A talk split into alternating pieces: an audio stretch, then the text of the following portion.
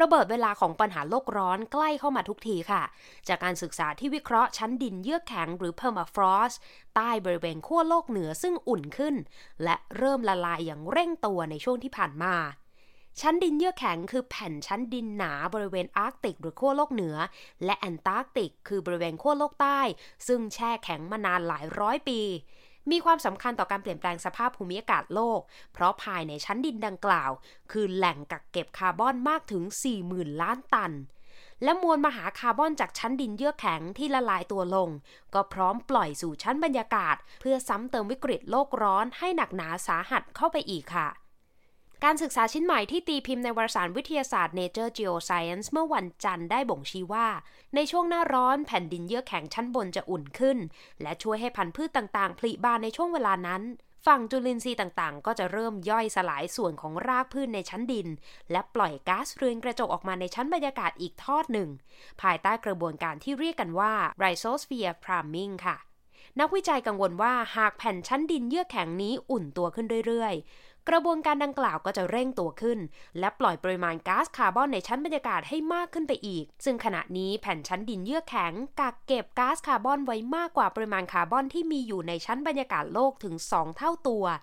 และกระบวนการดังกล่าว อาจเร่งให้มีการปล่อยก๊าซคาร์บอนได้มากถึง 40,000 ล้านตัน ภายในปีคริสตศักราช 2100 ค่ะ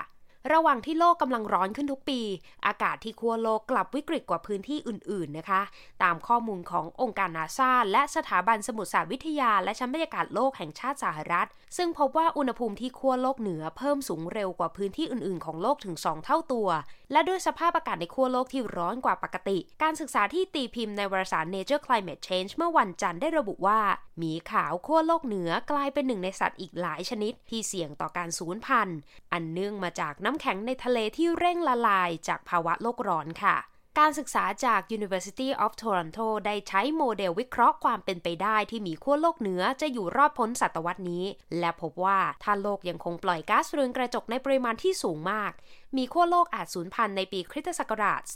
2100 ค่ะแต่มีขั้วโลกอาจมีทางรอด หากโลกปล่อยก๊าซเรือนกระจกได้ต่ำกว่านั้น สตีฟแอมสตรัปผู้ร่วมเขียนงานวิจัยนี้บอกว่า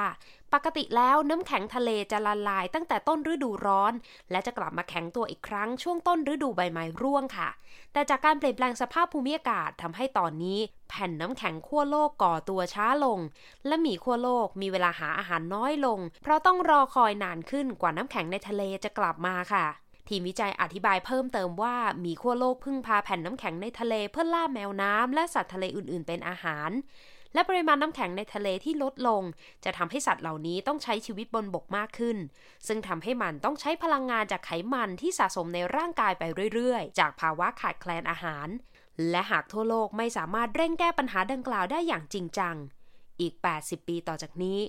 ลูกหลานของเราอาจได้เห็นหมีขั้วโลกเพียงแต่ในสารคดีก็เป็นได้ค่ะ ดิฉันนิติการกำลังวัน VOA วอชิงตัน